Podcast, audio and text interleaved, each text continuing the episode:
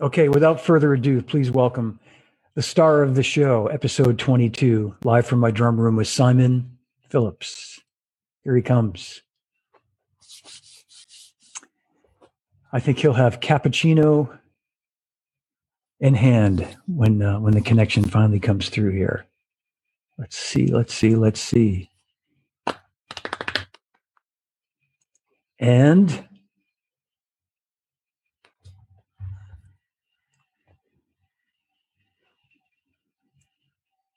there he is. a little worried there. I was a little worried. Yeah, yeah. yeah, suddenly I thought, oh, we've lost, uh, we've lost internet or something. Not unusual in this area. Yeah, yeah, yeah. It's it seems good though, Simon. Every I I filled everybody in on what's going on, so you know, we'll we'll it, it's going to be great. Okay. Got a lot of folks okay, watching. Cool, lovely. Yeah. um, our friend Ralph Angelillo from Montreal Drum Fest. Good morning, everybody. Yeah. Sorry about that. All right. You're still with me, Simon, right? I am. I'm here. Oh, okay, good, good, good. Okay. Yeah, I was just saying our friend Ralph Angelillo from uh, Montreal Drum Fest is uh, is with us and says hello. Great. Hi, Ralph. Bonjour. Bonjour, monsieur. Ça va? Bonjour. Yeah. a lot of good folks watching. Uh, yes. Great. Kent Brief, aka Brent Keefe. You know Brent, I think, right? From Yep. yeah, from the UK. Yep. Oh yeah. Yeah. yeah. Top chap. Yep, top absolutely. top chap. A lot of good folks watching here. um, so Simon, let's let's let's chat about your long and prolific career. I made a couple little notes, so I didn't leave anything out to to sort of touch on, but um, you started playing. And this is this is, and it's not this. We're not going to get into all this stuff you always talk about. We'll get into the better stuff than that, but uh, but for people that don't know your history, you started playing really really young, four years old, maybe. Three and a half. Okay. And how old were you when you started playing in your dad's band? Twelve. 12. Okay. Playing the music of your dad's big band. Yeah. Yeah, I was uh, I was 12 years old, and the youngest, other the, the the next youngest guy was the alto and baritone player, and he was 30. And on and on it went up to the 60s.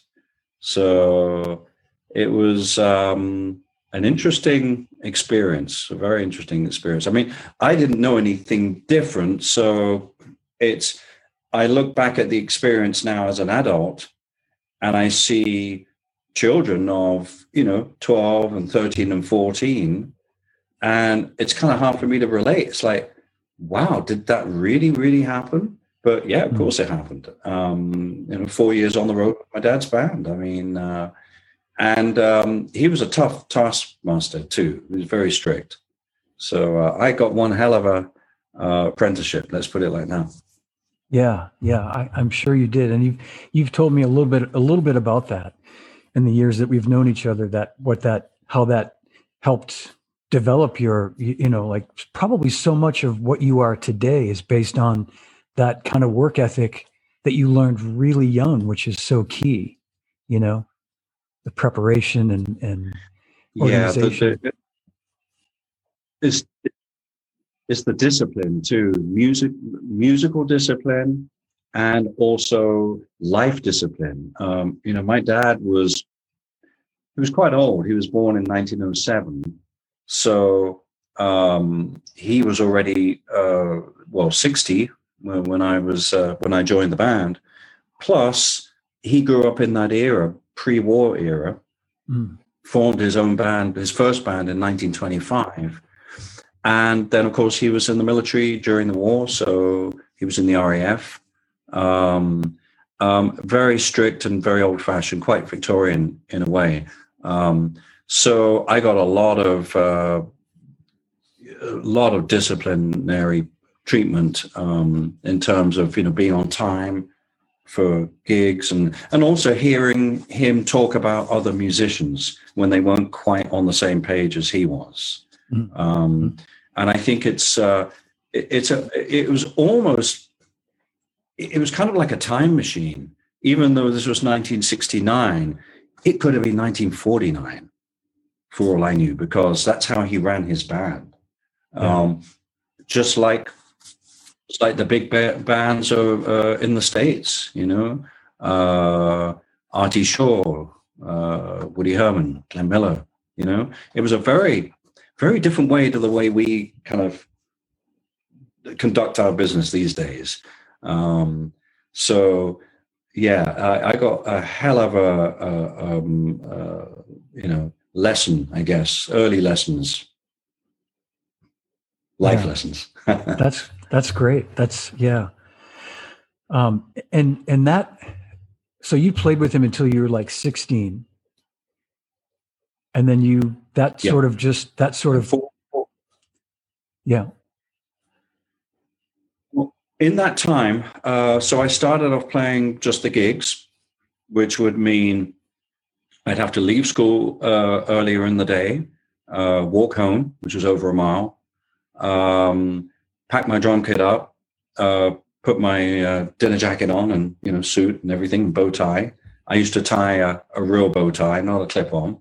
Um, and uh, in the early days, we'd all travel by car. So in his car was he was driving, and there was the trumpet player and the alto player and myself in the back seat. And on the front seat was my bass drum and floor tom. And in the trunk was the rest of the drum kit, a baritone, an alto, a trumpet, a clarinet, and a whole big uh, box of music stands for the band and the pads, the these little fiber um, boxes which had all the music in, and there's 9 mm-hmm. people in the band. So, and we traveled hundreds and hundreds of miles you know and i used to get terribly car sick too. So most of the time my head was hanging out the window.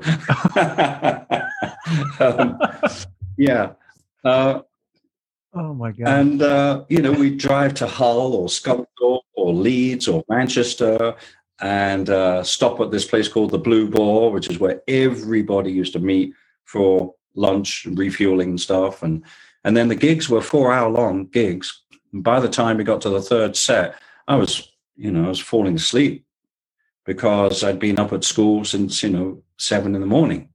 Yeah. You know, getting ready to go to school for uh, eight thirty or nine, whatever it is. So uh, then we drive back, get home at about any time between 4 a.m. and 6 a.m., and then go to sleep. And then if it were a weekday, I'd have to, they'd wake me up. My mom would wake me up at lunchtime, have a quick breakfast, and then go to school for the afternoon. Wow. Man. it was quite a an existence, you know. Um, that was the so the first year was was was gigging and getting experience of uh, playing gigs and playing with a band, playing in time, and I could read music at that age. So and and of course I was learning the music as well. Um, but then the recording sessions happened. Mm. And that was a, a, pure accident. So now, I used to go to the recording sessions and sit behind the drummer and watch. So I was very familiar with the studio environment. Um, I knew how to behave in a studio from you know five or six years old.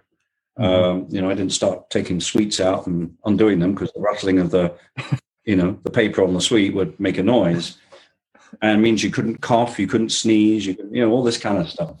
Um, but then one day, and I believe it was a Saturday, it was a BBC broadcast, and it was in 1970. I do have the date somewhere. Um, and uh, something happened with the drummer, and he couldn't make the session. And my dad, this is in the morning, like maybe about 10 or 11, and the session was due to start at two o'clock. at uh, BBC Maida Vale. Um, and um, uh, uh, he called a few drummers and everybody was busy. And he said, Well, you're, you're on for the session today. Well, my drum kit was in bits because I was cleaning it. Yeah. As you do when you're said, young. You'd better put that lot back together. Yeah. And then, so I had to hastily put the drum kit back together, you know, put all the heads on, tune it and everything. And then he gave me a whole bunch of music. Now, the difference is that uh, the music we played for the concerts was, or the, the, the, the dances really, was a, pretty much the same. So I knew them. But for the broadcasts, he would do new arrangements and different songs and stuff. So I'd never heard these before. And uh, I kind of had a quick look through, and you know, and then we, of course, we packed up the car, drove into uh, BBC Maida Vale, and loaded in the drum kit, set it all up, and I was obviously incredibly nervous. Uh, and then it was time to to go, you know. And in those days, um, this was probably mono, so full track quarter inch tape machine. Uh, the drum kit had one ST uh, 4038 over the top, 3048. I always get those mixed up. Um, and probably a D25 on the kick drum. Um, no headphones. And I think for the broadcast, we had a 10 piece band uh, three saxes, trumpet, trombone, bass, banjo, drums, piano, and clarinet. Um, and then we, we started, and I was scuffling through these charts. Wow. And we did uh, 12 songs in three hours. So there would be a rehearsal and then a tea break, and then you start recording. And it'd be Mhm. pre recorded and then broadcast uh, on, on the radio about a week later. Well, my dad could see that I was really struggling. So he rang my mom, who was at home, and said, Bring the dance pads, which means he could then select a few songs that I knew and was comfortable with. So I would say half the broadcasts were, were new arrangements, and then half, thankfully, were songs I knew. That was that was really tough, you know. But And- and- I was 13 years old. My first. Okay, I was going uh, to say, and you were recording session. 13. Yeah. Wow. Yeah. And and and you'd been reading at that point. And from then on, I did all of Yeah. Yeah. Yeah, yeah. I, I, I, I was sent to Max Abrams, who was a very famous British teacher in London. Uh, pretty much everybody went to Phil Collins, uh, Neil, um, uh, uh, Wilkinson. Uh, I think loads of people went to w- w- went to Max, and Max used to play with my dad back in way back. I think pre-war in the 30s, actually. Um, so that's one thing I could do because my dad was so emphatic. You have to learn how to read. And so I started at eight years old, and by the time I was 12, I was able to read, uh, well, drum music, you know. Mhm. Yeah, so key. Wow. and then so and and and I was and you kind of um answered half of my question uh, about the recordings and that by the time if I'm correct, by the time you've sort of finished your tenure with your dad at 16, that sort of you you sort of were already if not already immersed, you were sort of into the London session scene at that point around that time or or nearabouts, right? I mean, Um, yeah, not quite. Not, not quite. Um, you know, when he, he died very suddenly, and uh, all of a sudden I was left with the decision to do you keep the band running? Uh, at the time, I was so fed up of playing Dixieland. I wanted to play rock and roll. I wanted to play modern jazz, you know. Uh, I wanted to join Yes and Stan Kenton at the same time, you know. um, so I, um, I decided, and also, frankly, without him leading the band, without his clarinet tone, because he had a beautiful tone, uh, very different from what most clarinets sound like. Um, to give an example, he sounded more like Artie Shaw than Benny Goodman. Um, and of course, he, he knew those guys. I mean, he used to hang with them before the war in, in New York in 37 and 38. Uh, I think he was quite a good friend of Artie Shaw's, actually. Wow. Um, but uh, without him, it wouldn't be the same. You know, I knew what, what clarinet players sounded like in London at that time. And it, you know, and, and so, and I just didn't want to do it anyway. So I said, no, uh, I think it should end there with him. Uh, it will never sound the same. Um, so that's that was a, one of the biggest you know, first decisions I had to make at 16 years old. You know, Mhm. um, so basically what I did was put myself out of a job. By the way, I was still going to school, but you know, Of course, yeah. um, uh, and then I was uh, uh, jobless. So my mum sent me off to work at a at a um, electrical store, which was great because I got to sell uh, hi-fi systems to people.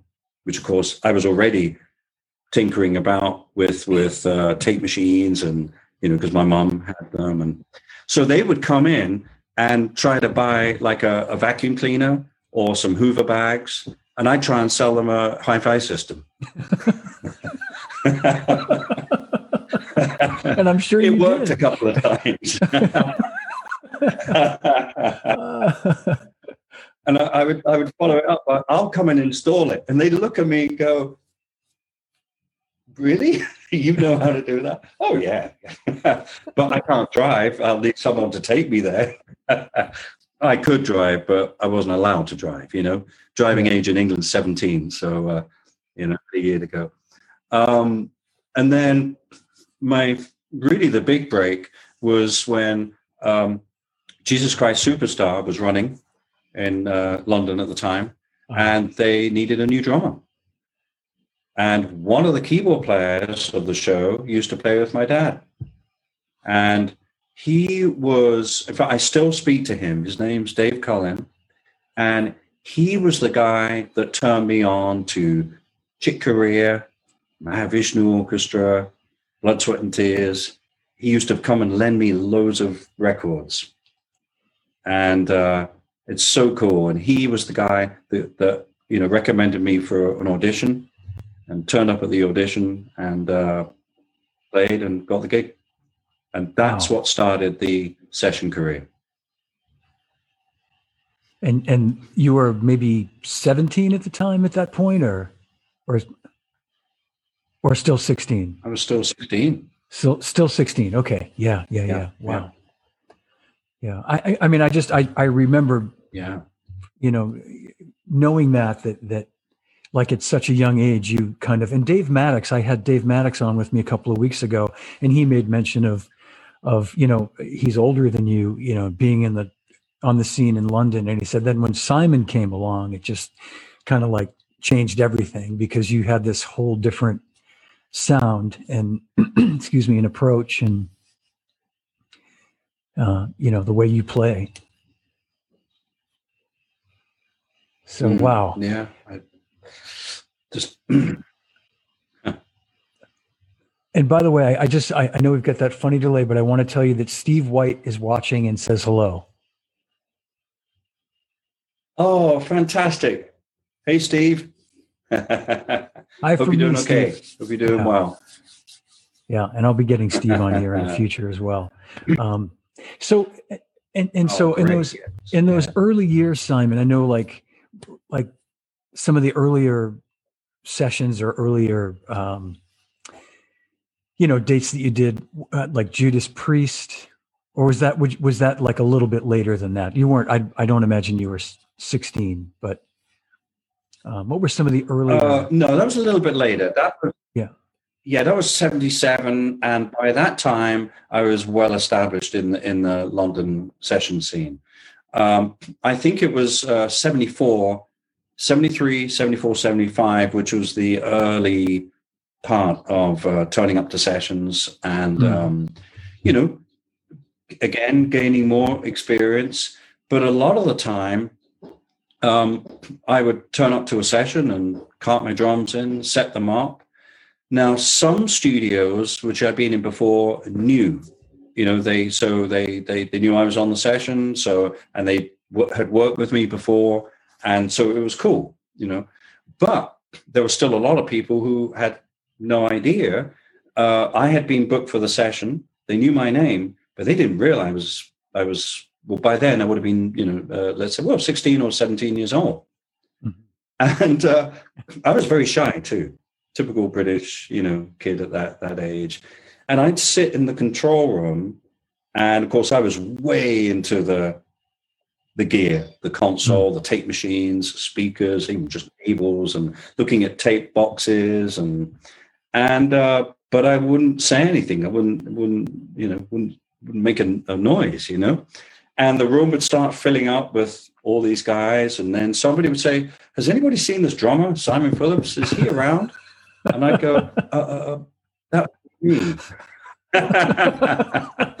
and maybe one musician had um, knew me, and but the others didn't, and they all looked at me and kind of went, "Okay," and looked at each other and went, "Oh, this is going to be interesting," you know. But you know, I'd say, "Okay, you got a you got a chart." You know, and said, "No, no, this is," uh, and the guy would you know maybe play the song or something. Uh, I, I mean, I remember one session distinctly, and I think this was 75, and it was a for a guy called Tony Ashton, mm. who was in a band called Ashton Gardner and Dyke, and Kim Gardner, who owned the Cat and the Fiddle on Laurel Canyon way back. Mm. You must yeah, remember.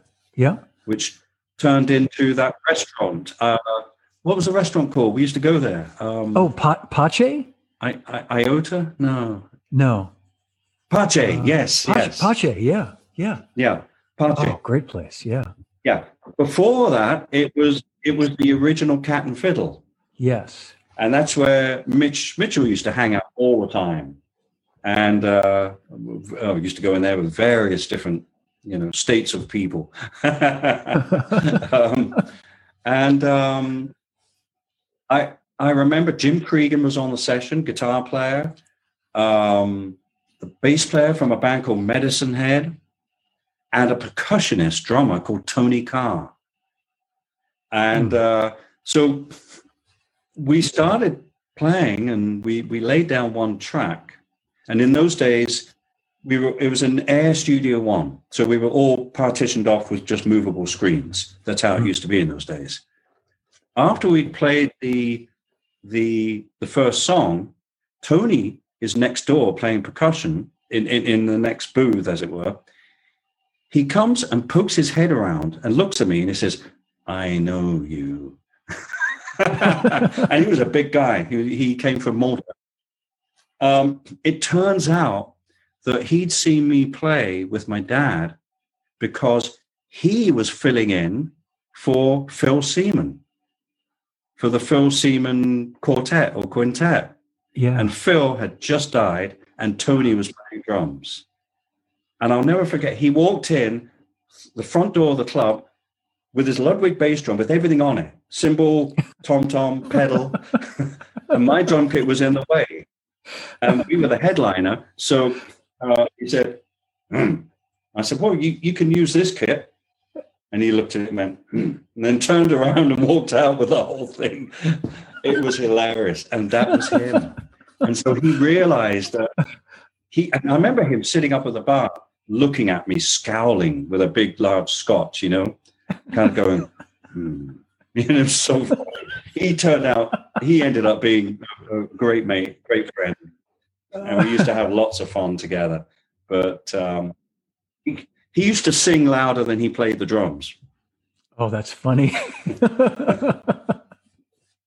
so when you, in those in those early session so days, some of the London, yeah, I'm sorry. I was going to say, so in those yeah. early session days, were you what what like type of kit? Not even necessarily. I know maybe it was a Ludwig kit, but how how big of a kit were you playing at that point? Had you had you got to the point that you are at today with the the configuration?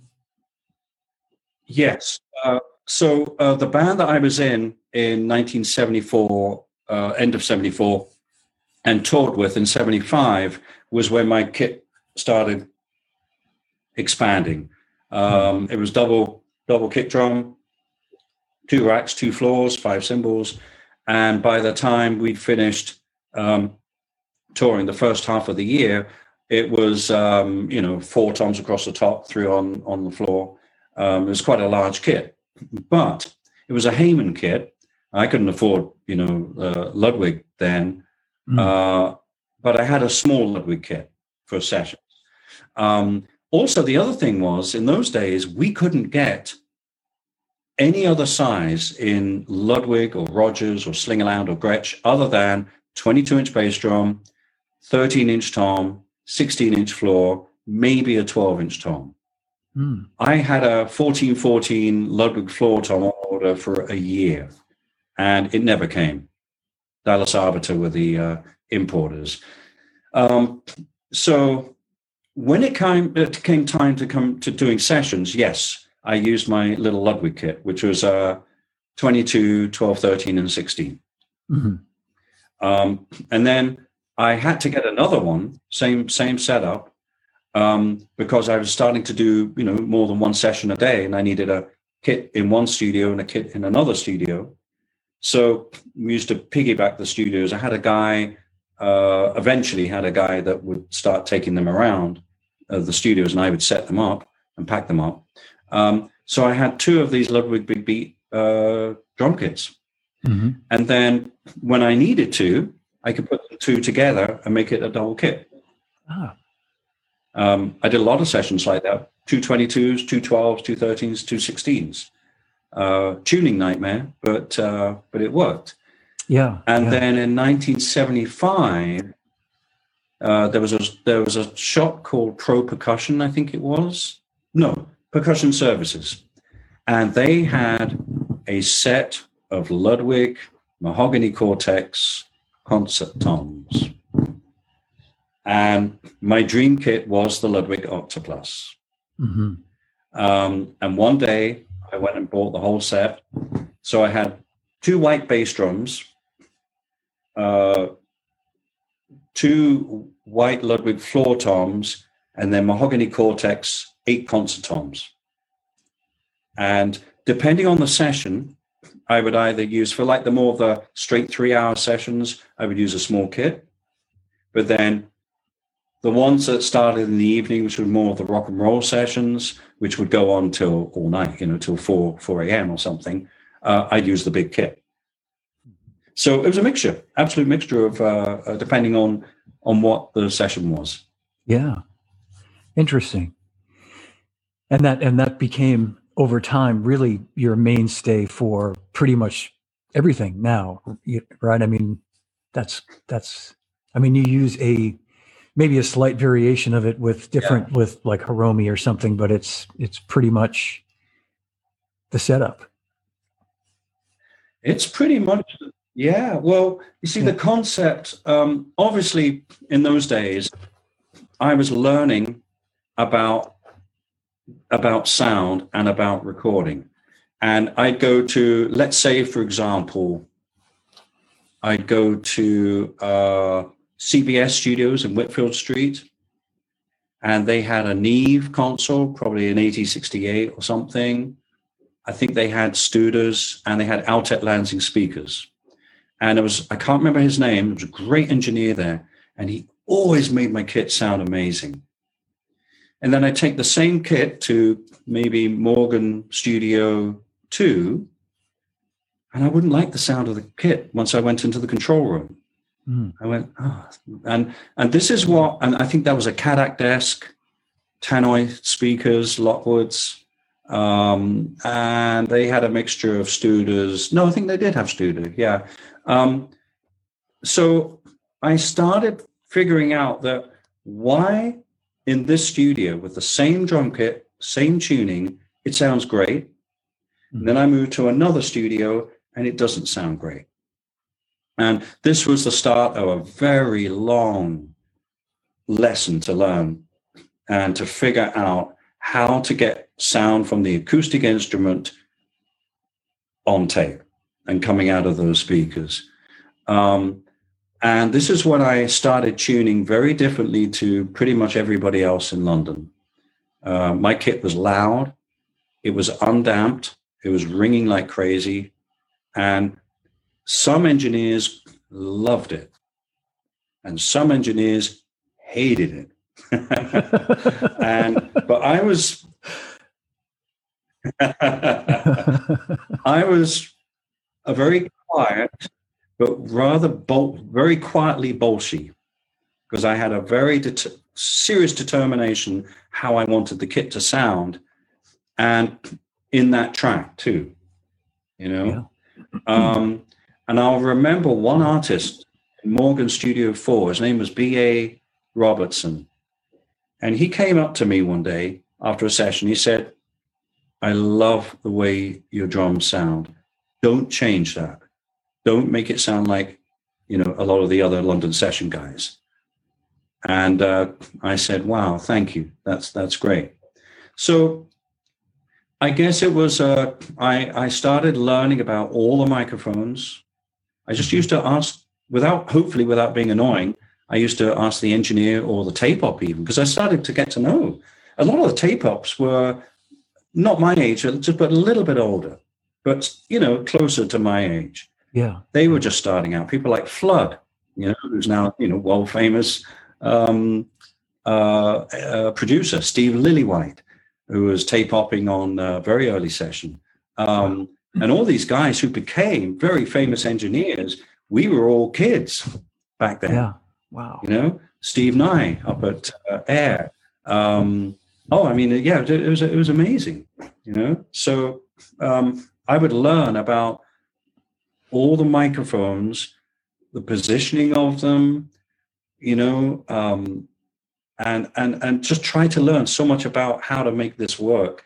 And that's when the concept of the tuning and then dealing with adding more drums and the problems that you get with everything, you know, ringing, and then uh, being over compensating for it, you know, uh, tightening the snares up so they don't buzz and stuff like that, and really missing the point. And it's only years of, of doing this, suddenly it starts to fall into place.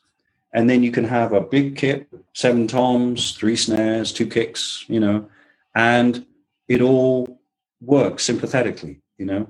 Uh, yeah. And that that is my concept. Uh, even if I'm only playing Phil Spector, boom, boom, boom, bah, boom, doesn't matter. Yeah. It's the sound of that drum when it's surrounded by all these other drums that are working in a symbiotic way. Mm-hmm. And all the mics are, well, they're all open. And if the engineer's done his job, um, you know, he's got over whatever phase issues there are, because there's always phase issues.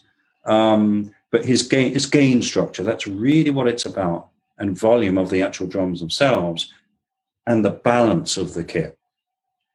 That's the thing that I think people, younger players, don't don't really understand yet. The kit has to be like a piano. You could put one microphone, actually anywhere, it doesn't really matter, but put it over the top, and the kit should sound great. Mm-hmm. There shouldn't be one cymbal that's barking, you know or a hi hat you can't hear. do you know what I mean? Yeah, that, you can hear plenty of bass drum on that overhead mic. Yeah, you know, yeah.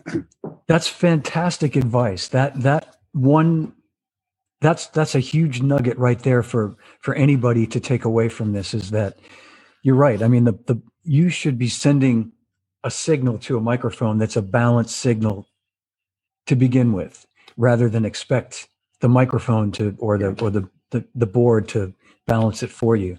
Yeah. And, and I, I just want to just talk about a couple of quick yeah. things because I've experienced that with you on a number of occasions when we've done clinics together and, um, you know, at, at PAS and all these different places where we've been. And, and the first drum clinic that I ever saw you do, which was at Wurlitzer in 1982. And, um, and I, a, a friend of mine that's watching was at that clinic and and I, I really wanted I want to wow. get your thoughts on that because you have so many great thoughts about it. But I but I remember um, seeing you do the sound check upstairs in the room that we had up there.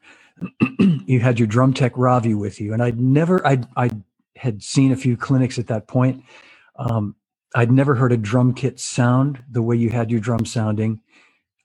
You, you and Robbie spent the entire afternoon basically right, taking them out of the boxes and putting them together. I mean, they were just shipped in from Tama that day, and uh, and especially breaking in the bass drum Yep. heads and the towel effect. From I remember like Yep. taking note of how you how you got your bass drum sound, and it was fascinating. It was unbelievable. And then the end, and you had D12s in your bass drums, and I I had I had one on my Gretsch set. I bought one, and I couldn't get it to sound anything like like your bass drums sounded. I just remember thinking like that is the most amazing bass drum sound I've ever heard. I mean, it was just so uh, you know pure and and acoustic. It was like an it was the true sound of the acoustic drum amplified. It wasn't you know it wasn't the sound that people were getting, which was just the the thuddy, clicky bass drum sound. But um, anyway, I just I I just want to say that that I remember watching you work and and uh, and and it was just so you you're so methodical when you do that. It's it's it's I, I can't even you know begin to express to people what it's like to see you in action when you do that when you you know and and you just you you're focused like single-minded like this is what i've got to do and um, it's amazing so Yeah. yeah. bravo Yeah, It's one of those don't talk to me. don't talk to me, I'm busy. yeah well, I just looked it up. October the 15th. October Uh, the 15th And Okay. uh, I flew in. Yep. I flew in 1982. I flew in the day before, and I was so nervous because this was my first drum clinic in the United States. wow and I had just done a the uh, hang on, let me just have a look. On two days earlier, I had just done a Zildjian. Uh, it wasn't called Zildjian Day then, but it was a Zildjian um, night at the place called the Venue in uh, Victoria in London with Pete Mhm. York. oh yeah And I believe I had a band too. And I think Jon Lord was playing uh, keyboards.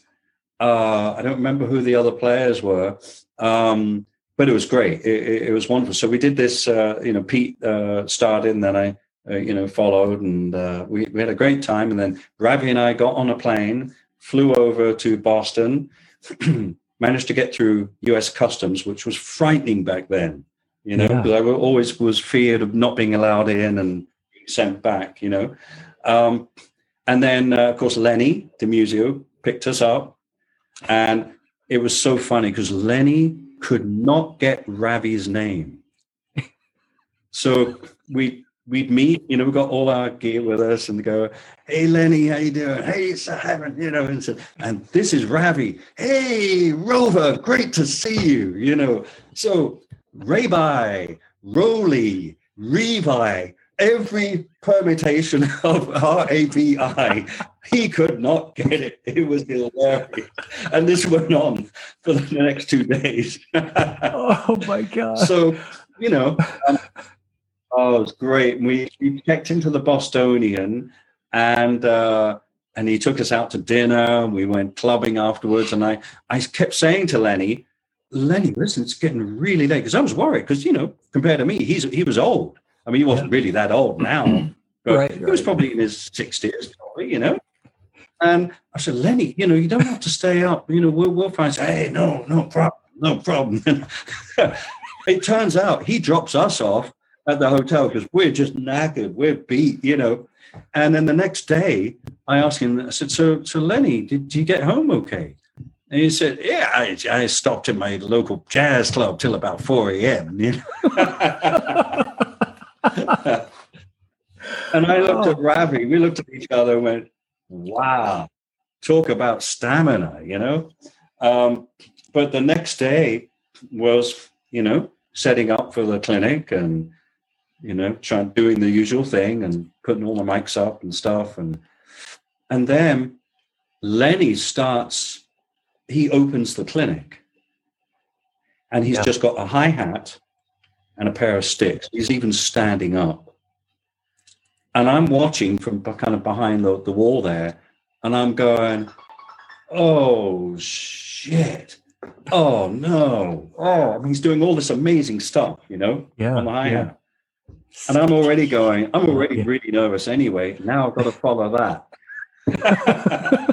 so that's that's how that one, that's how that felt.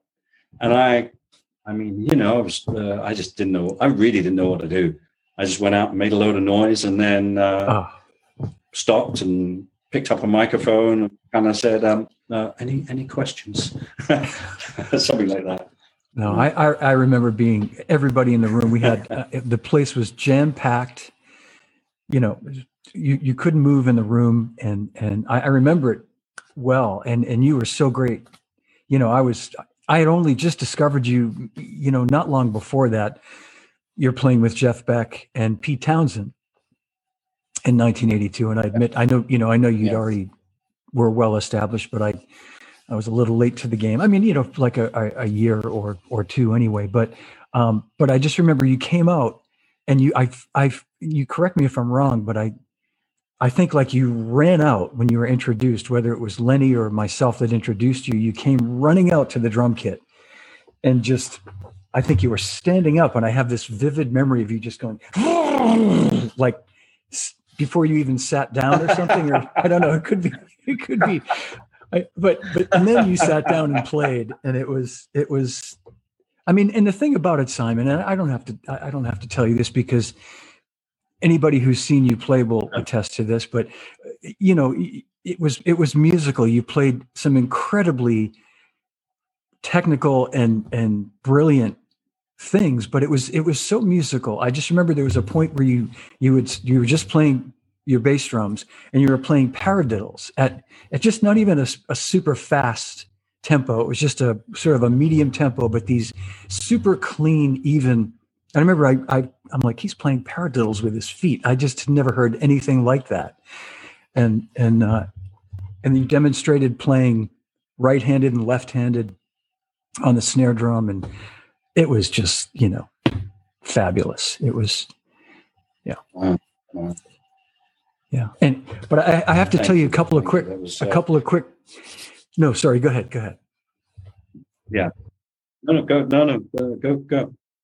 well i was going to tell you a couple of funny quick stories that are a couple of our mutual friends um, have have told over the years which you one I, I think you've probably heard the other i don't know if i've ever told you but i remember peter erskine it might have been around that same time or years later during a clinic talking about him playing with weather report and you were playing with jeff beck i think on the same bill maybe in europe somewhere and i guess Yeah, Stanley Clarke, sound- Jeff Beck, and Weather Report with uh, Jessica and Pete. Yeah.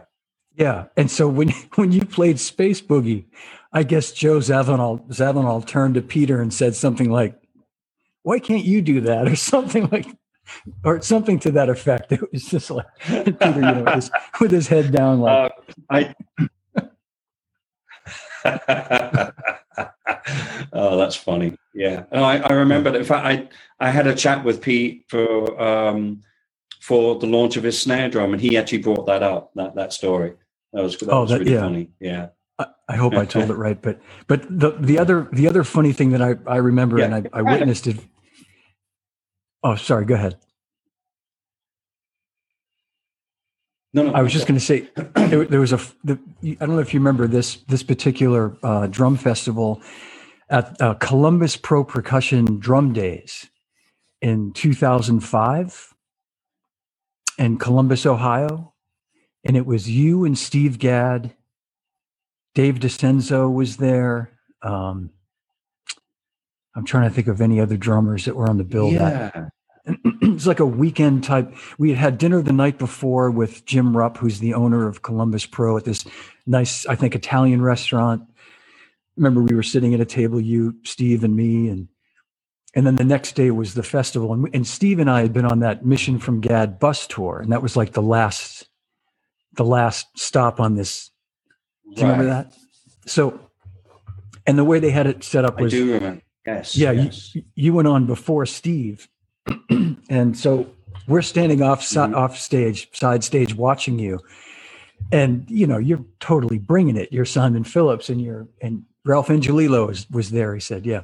So you're you're totally bringing it, and and you know Gadd, he looks at me, and he said, with this like not happy look on his face, he said to me, "Whose idea was it for me to go on after Simon?"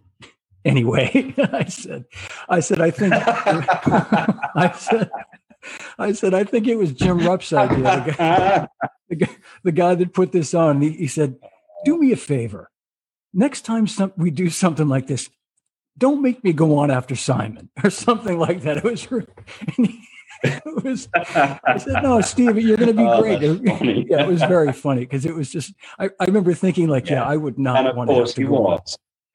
Yeah, he was, he was great. Yeah. but, no, Steve was beautiful. I, I, I remember, you know, I mean, listen, you know, Steve just has to sit down at the kit and it's beautiful, you know? Yeah. yeah. and then it's, he picks up the sticks. I mean, and that's just incredible. you know, it doesn't even have to play a note. It's just, it's beautiful, you know? Yeah. It's great. no, I know. I know. Well, and, I'll tell you, that's an interesting thing. You know, when you do these, these drum clinics, um, and uh, you know drum day la zildjian day i mean i had to follow tony williams at uh, zildjian day in 1985 mm. um, and actually tony and i ended up having a great night that night. We, we, we just we got drunk together and no we had a lovely time. Um, but it's always um, i think to everyone it's always a bit nerve-wracking because suddenly we're so used to being on our own. We're the only drummer of the band and we're there to, to play music. But now we're put into this situation where it starts to be a bit of a competition. Mm-hmm. And it's very uncomfortable because music is not a competition. Music is not athletics. Drumming is not athletics, not a sport, you know? So, but the, in the, with the best will in the world, you want to go and see the other guys play. But sometimes by the time you get on, you know, at eight o'clock in the evening, you're all drummed out. Mm-hmm. It's you have it's like it's almost like you have nothing to say. Um, so it, it, you have to be very careful, and sometimes it's uh, uh, as much as I would love to go and see everybody. Sometimes you just have to um, give yourself the space and stay at the hotel room, you know. Um, and you're always going to feel, because there's always going to be, you know, uh, the people, you know, who are just absolutely amazing players with amazing technique. Um, but that's not the point. And I think that's always something uh, to, to remember as a clinician or as a performer. You just go and you do your thing. You do what you do best. Yeah. And you've got to give yourself the space not to hurry yourself and not to keep winding yourself up and thinking, oh, you know, am I boring everybody because they've just had, you know, it's like, you know, we're following anybody, you know, following Dennis. You know, mm-hmm. I mean, he's, a, he's got this blistering technique and a beautiful pocket. I mean, you know, it's it's so it's it's always a difficult one to come to terms with. Um, so you've got to try to just be very, give yourself that space. Uh, sometimes best to not really even be there and just turn up uh, as though you're the only person because people are there to see you as well, you know? Mm-hmm. And uh, always think of the music first. It's just a drum kit on your own, but think of it as, as creating music. You know, you don't have to play blistering fast speeds all the time, you know? Right. Uh, and the best example of that is Steve. Steve sits down and picks a beautiful tempo and just lovely thing. You know, he's confident and comfortable doing that. He ain't in any rush at all. And mm-hmm. that's what people want to see. Um, and, and I think that's the thing to, to remember, you know, it, it's a tough one. It is, no matter what anybody says and how cool we appear. It's like, in the back of your mind, you're going, "Oh shit, I'm following so and so," and you, know, and yeah, you know, yeah, yep. it's uh, it's a it's a tricky one. Yeah, no, that's that's that's great. Joe Peter just commented and said that's exactly what Zawinul said. I'm so glad Pete's watching. I always oh, love that story, Peter. Good morning, Pete. Oh, afternoon. Hi, Pete. I, hey, Simon, we have a question from Anthony Cucina. Cucina. Anthony, I'm sorry if I ever yeah. if I mispronounce your name. Uh, is it true, Simon, that you have placed a can of paint filled with sand in your bass drum to get your sound? To record with, yes. To, it okay. Yes. I would have thought that was one of those. Yeah. You know. So um, let me let me explain a little bit about that. So when it comes to playing drums, when it comes to engineering and producing, I've stolen from everybody.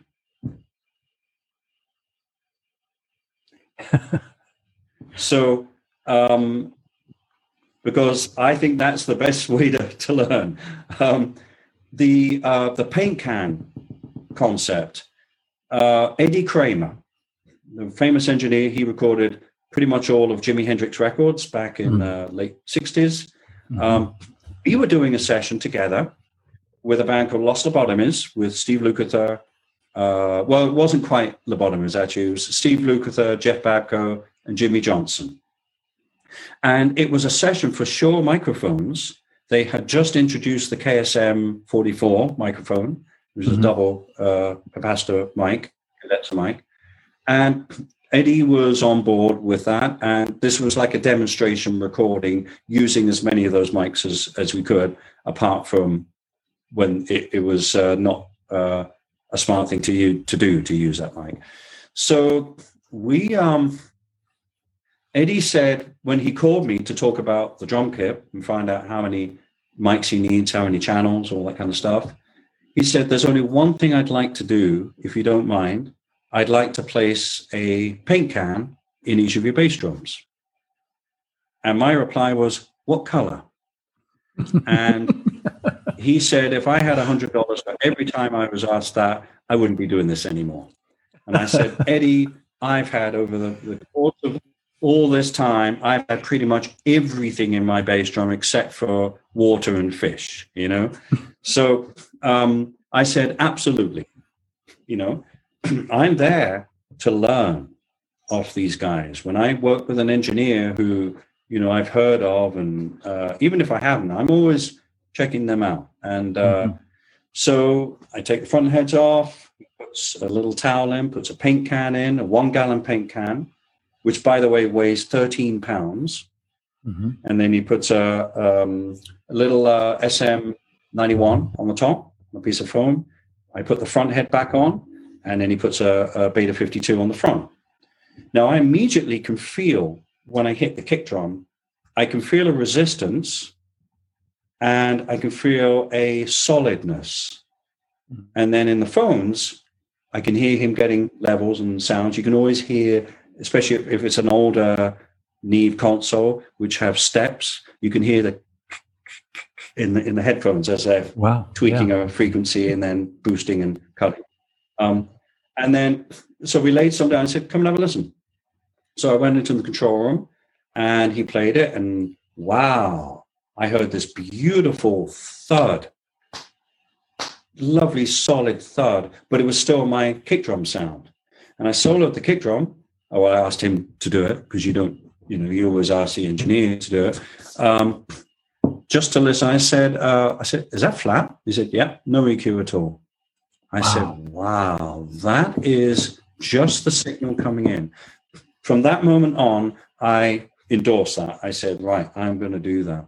Now, the only change I made was carrying two gallons of paint around studios in those little paint cans was not a very smart thing to do because they do tend to split those cans. Mm-hmm. So um, I experimented by going to uh, OSH or something, grabbing empty cans, and then I went to a fish store, like a like a you know fish aquarium type store, and I got some of that lovely great gray sand. Yeah, yeah. Filled a can with sand, got some scales, weighed the paint, and then weighed the sand. Exactly the same, 13 pounds. So much safer yeah. to have bits of sand in your bass drum than bits of black paint. You know, and yeah. uh, and I've done that now for for many years. It's a it's just a way of making it's a very large instrument.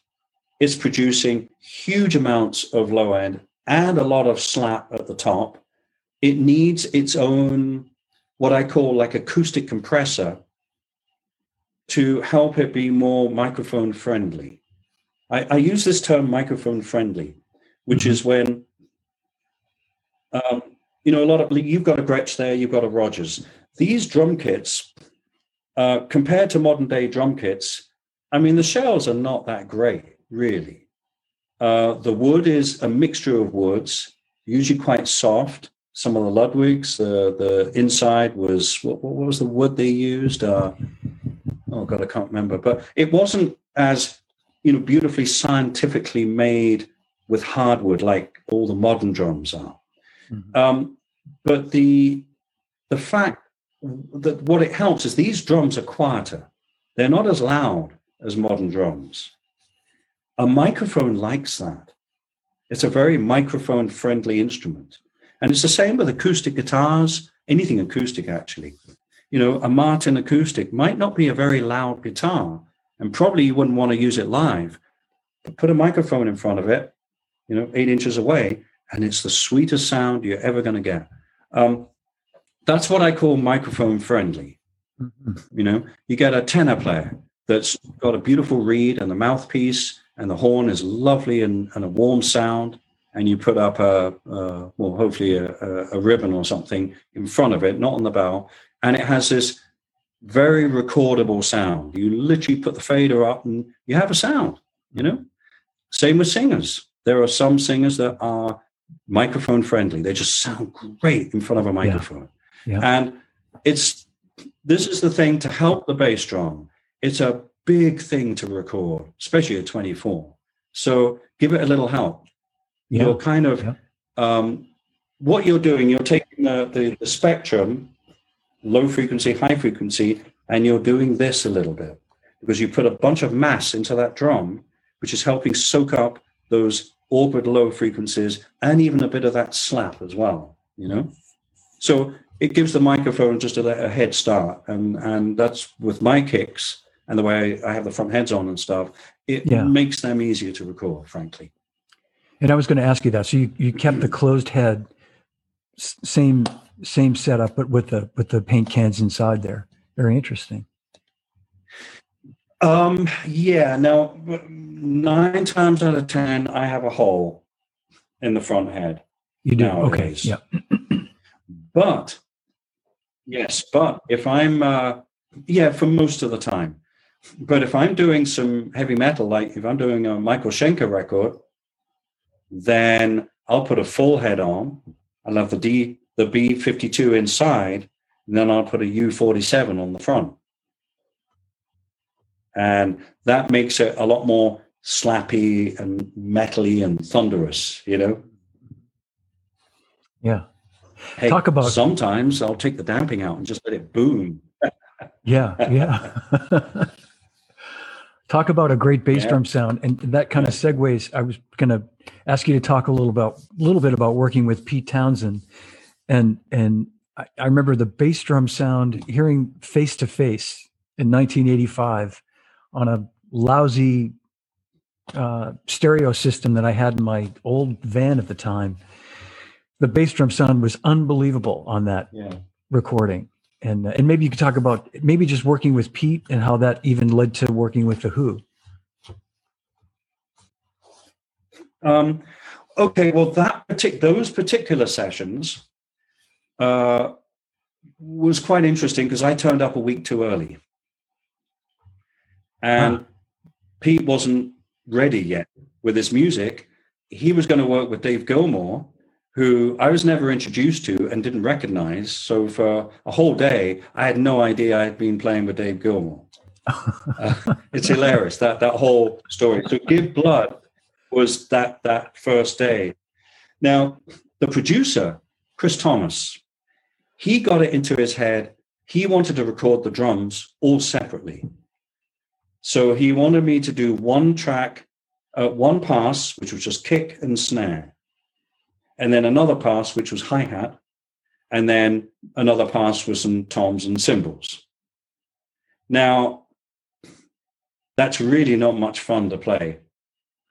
Um, but on the other hand, a track like Face the Face, it was perfect. So one of the reasons that sounds so cool is because you've got a big room, you've got maybe four ambience mics, two overhead mics, plus your close mics. Yet in the room, all you're hearing is boom, cat, boom, cat, boom, cat, boom, cat, consistently. There's no cymbals, there's no hi hat splashing around. Well, you know, from an engineering perspective, mm. that's it's lovely to have that. You know, mm-hmm. um, and that's why Bill Price could really, you know, squeeze the juice out of those those sounds and get that kick drum to really you know the room and everything yeah, but i can yeah. tell you it was very hard to play that high on its own for that length of time you know yeah it was like yeah. a dance groove really um it was yeah that that was a that was a hell of a track to do. I had to go and do it all separately and oh yeah it's tough because once you start taking away a limb you, it's it's like you've lost your balance on the bicycle you know? Yeah yeah. It's uh you've taken away the uh the safety wheels or whatever you know? Um when we when we play with all limbs you're you don't realize how much you're relying on each part each each leg and each hand to make the whole thing work you know what i mean mm-hmm. and even balancing on the on the throne. It's it's you know the, the way it works. When you only have to play half of the the kit, it's so weird, and yeah. it just loses this uh, cohesiveness, and in a way groove too, because that's where groove comes from. Yeah, you know, there's, a, there's the sum of all the parts working. You know, and they don't have to all be perfect in terms of time. They have to work with each other. You know, that's right. that's what makes it work. So that was a tough, very tough track to do. Now, when we did give blood, he wanted me to do the same on that track too. and uh, I misunderstood. We, we did one one pass with me playing everything, and then he said, "Hey, can you just go and play kick and snare?"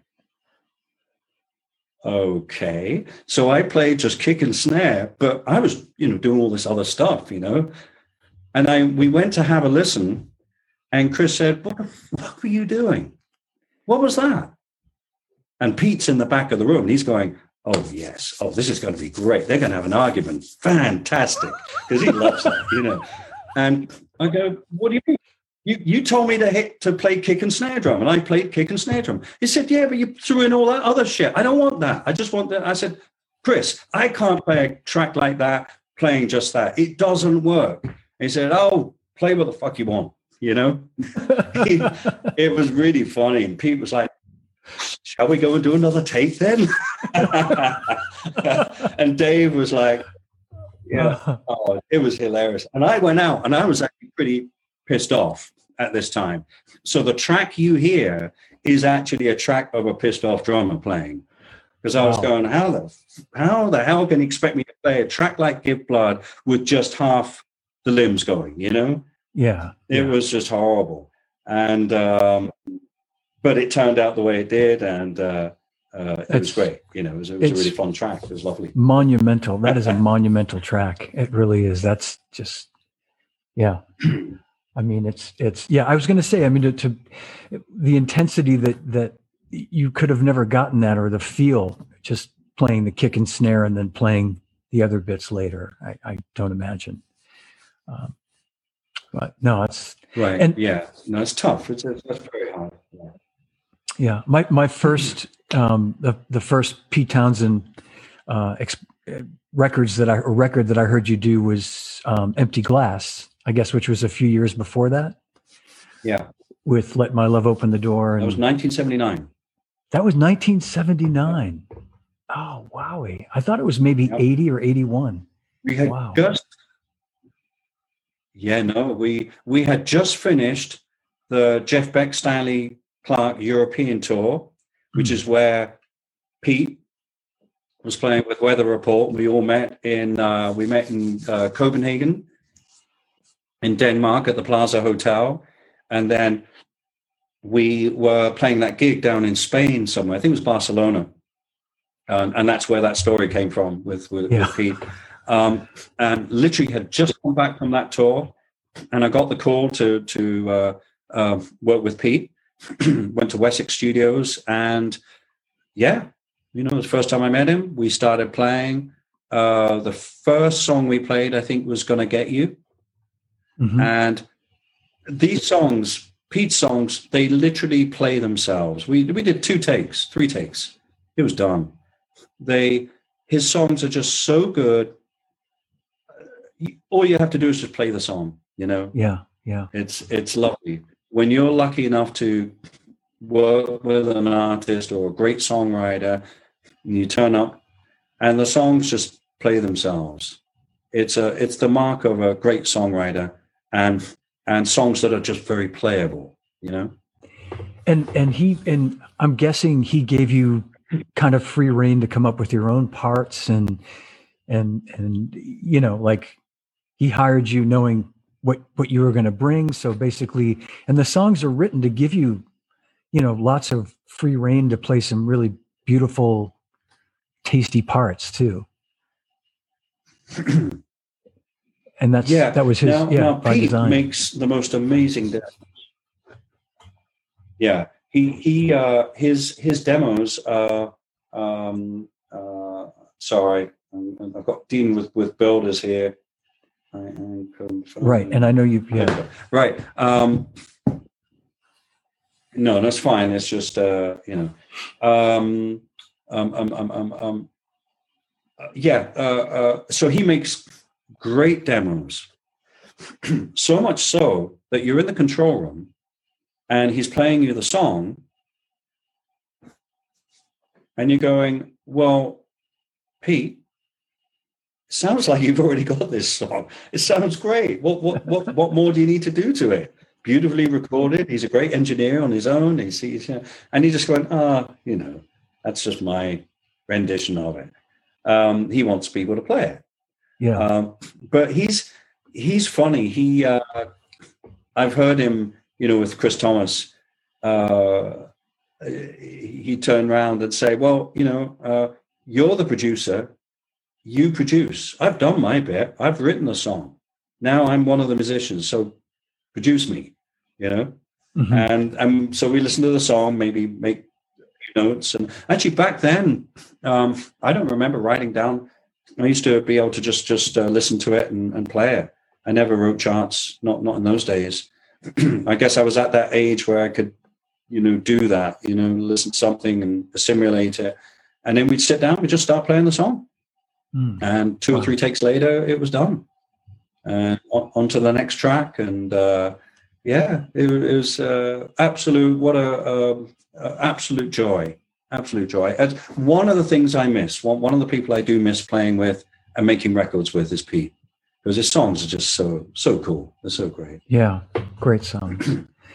and and it was a probably a natural, you know, given that you were working with him in the in the sort of mid '80s, when the when the Who went out in '89, it was kind of a natural progression or logical choice for you to get the call for that gig, and that must have been a great I think so. I mean, Yeah. it was. Uh, yeah, I mean, you know, but the Who and Pete is uh, that they're, they're not very.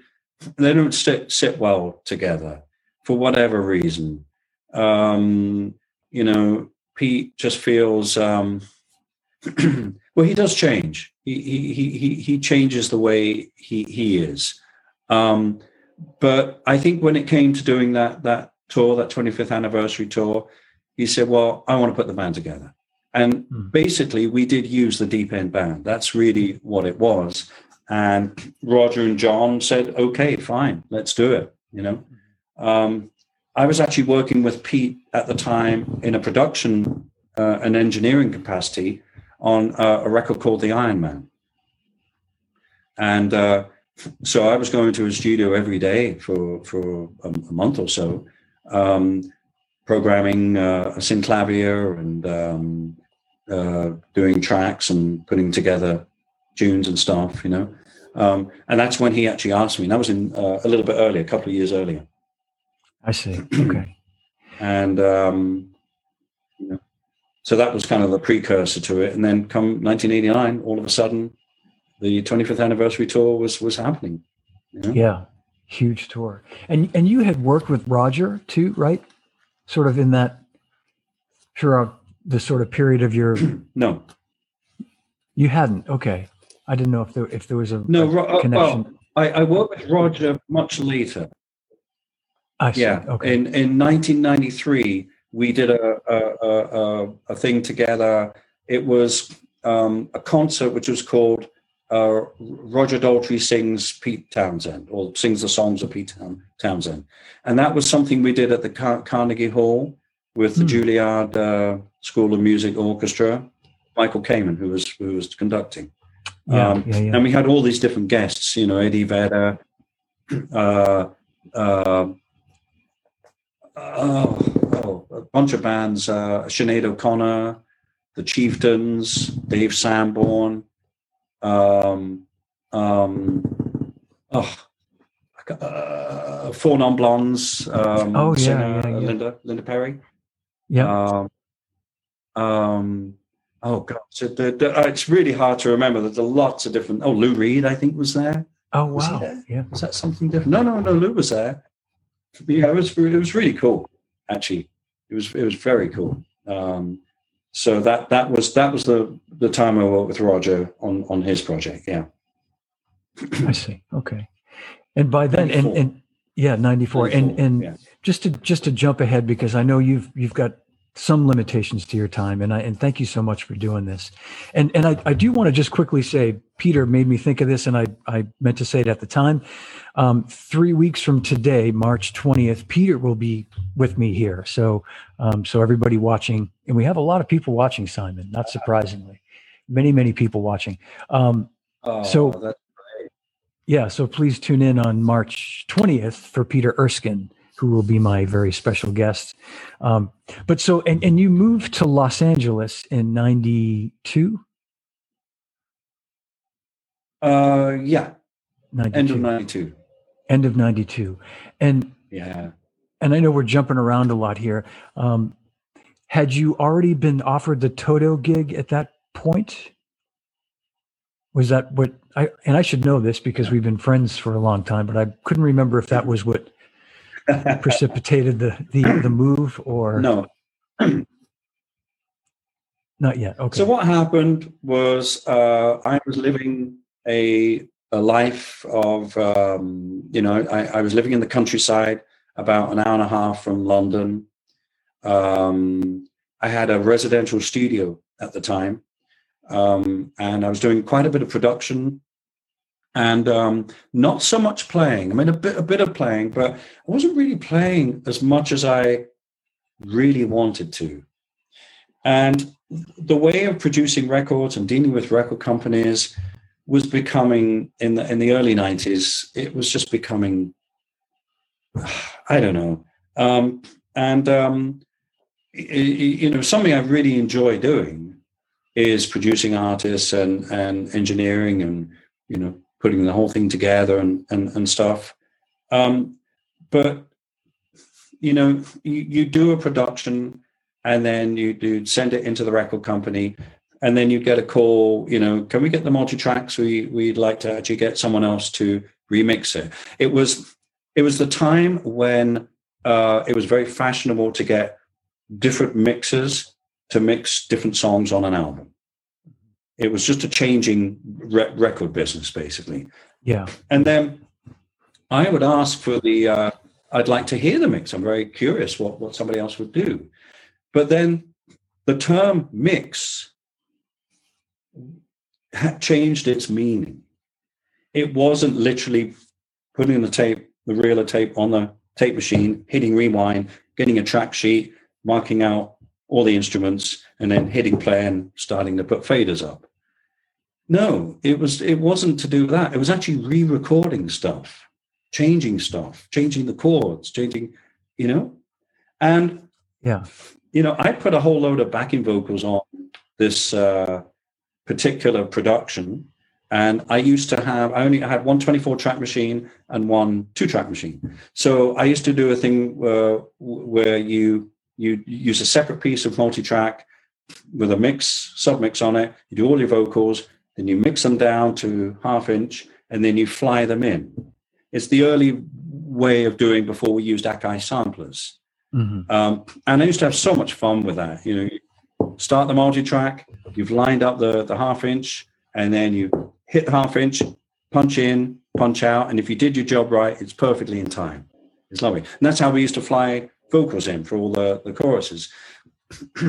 so I got the mix back and whoever had done this obviously didn't have a very good understanding of harmony because there were wrong chords all over the place.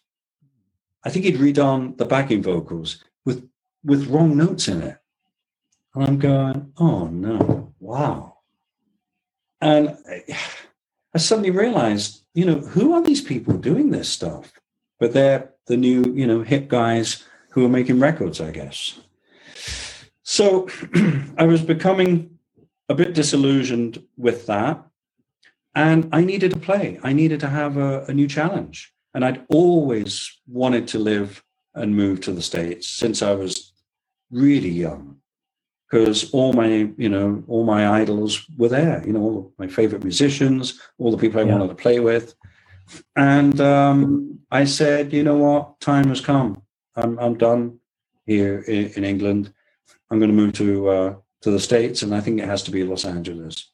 So I started that process in 90 or 91, and it was quite difficult, mainly because most people that do the, that journey are either in a band, so they're signed to a record company, or they're with a publishing company. And it's the company that they're signed to, whether it be Virgin or Atlantic or whatever, they're the people that deal with the work permits. Mm-hmm. Um, and then later on the green card, because you you have to have an agreement with one company. I'm a sole proprietor. You know, I, I was a freelance musician. I need to be able to work with different companies. I want I want to do sessions for for you know uh, for uh, Virgin or EMI or wh- whoever it is. You know, um, so it was a bit of a tough one from a legal standpoint. I had to get you know an immigration lawyer onto it, and then a music business lawyer in New York to try to figure out how to do this. Well, that's why it took a long time.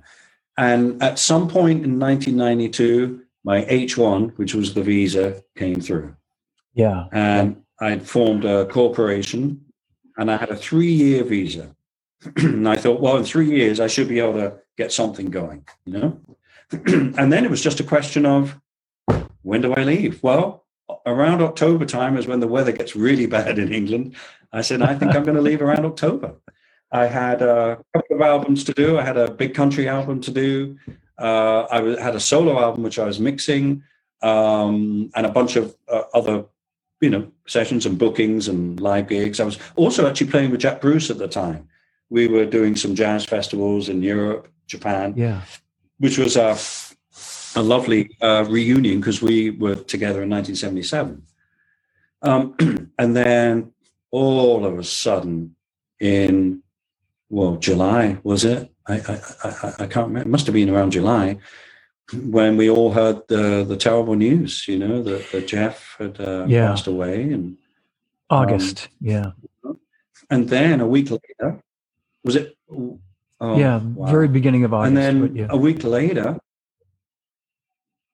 right, a week later, I get a call the day before I'm going to go to London to record uh, the Buffalo Skinners with Big Country.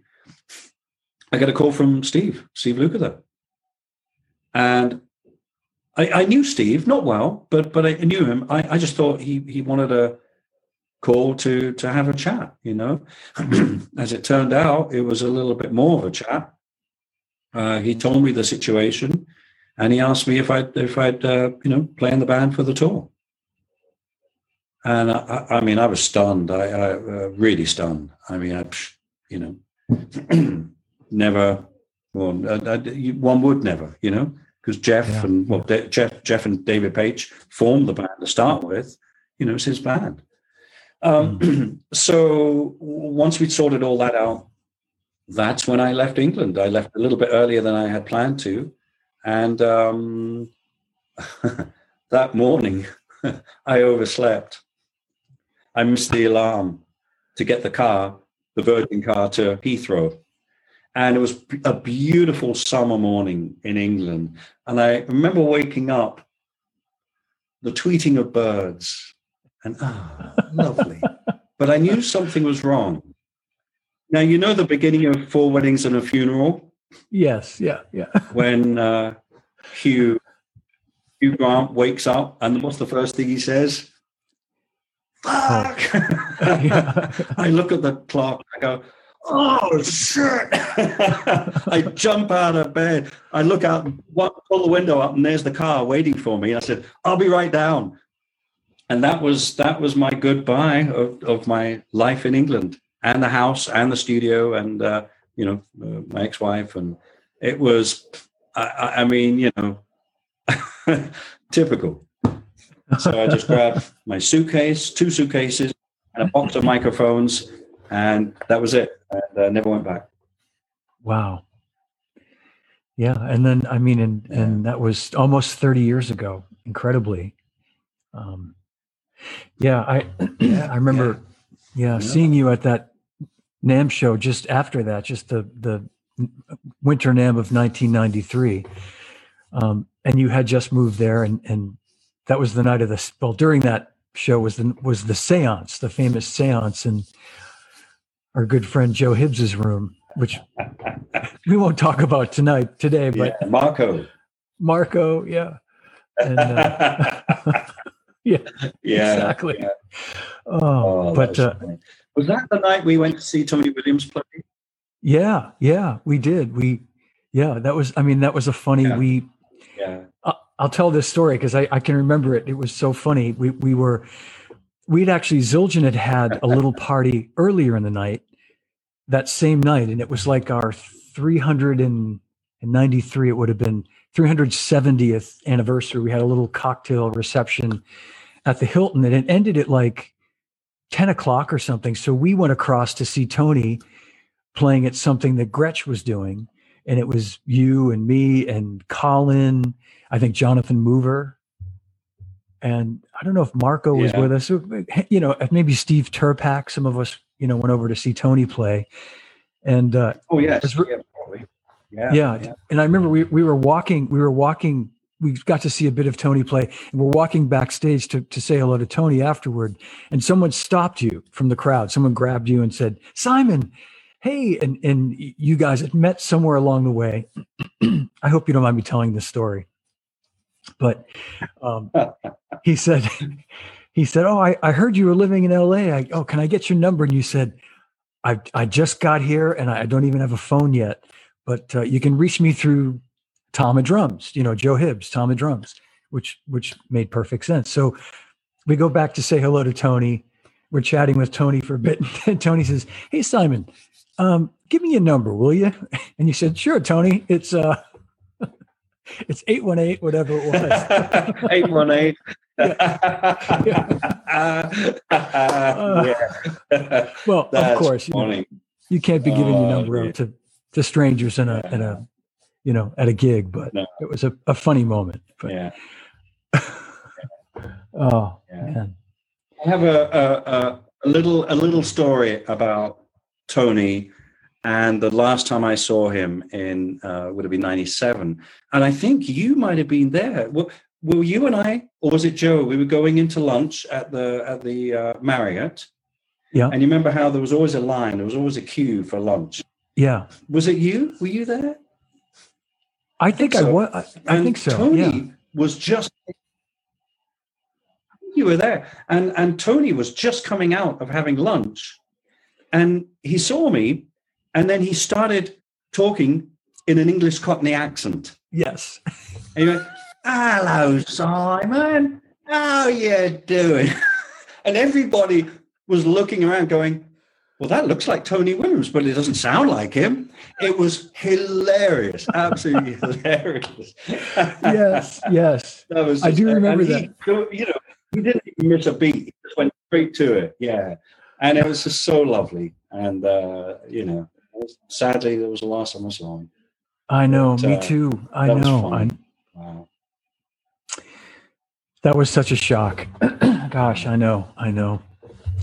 Um, well, you know, Simon, we're nearing. We're at 90 minutes, and and I'm. I think what we're going to have to do is we'll we'll wrap it up in a minute, and I'm going to get you to commit to doing another one of Yeah. these um, in the future if we could, because I there's so much we didn't Yes, talk about. yes. Yeah, I I, would, I know people would love that too. Sure. Um, and and selfishly, Well, thank you, uh, everybody. Sorry. Uh, No, thank I- you to everybody that was tuning in and listening. So, It's been great. Thank you for doing this, Simon. And we have a lot of people watching, and and uh, I know I apologize that we're, you know, we're sort of going over each other due to the connection, but we'll, you know, it's it's it is what it is, and it's great. We have Yeah. lots of folks watching. But I was going to say selfishly, when we do part two, I, I want to really pick your brain about that time with the Who because um, that was some of the most amazing. Um, playing you know that you you know sort of shoes you had to sort of walk into so to speak and toto as well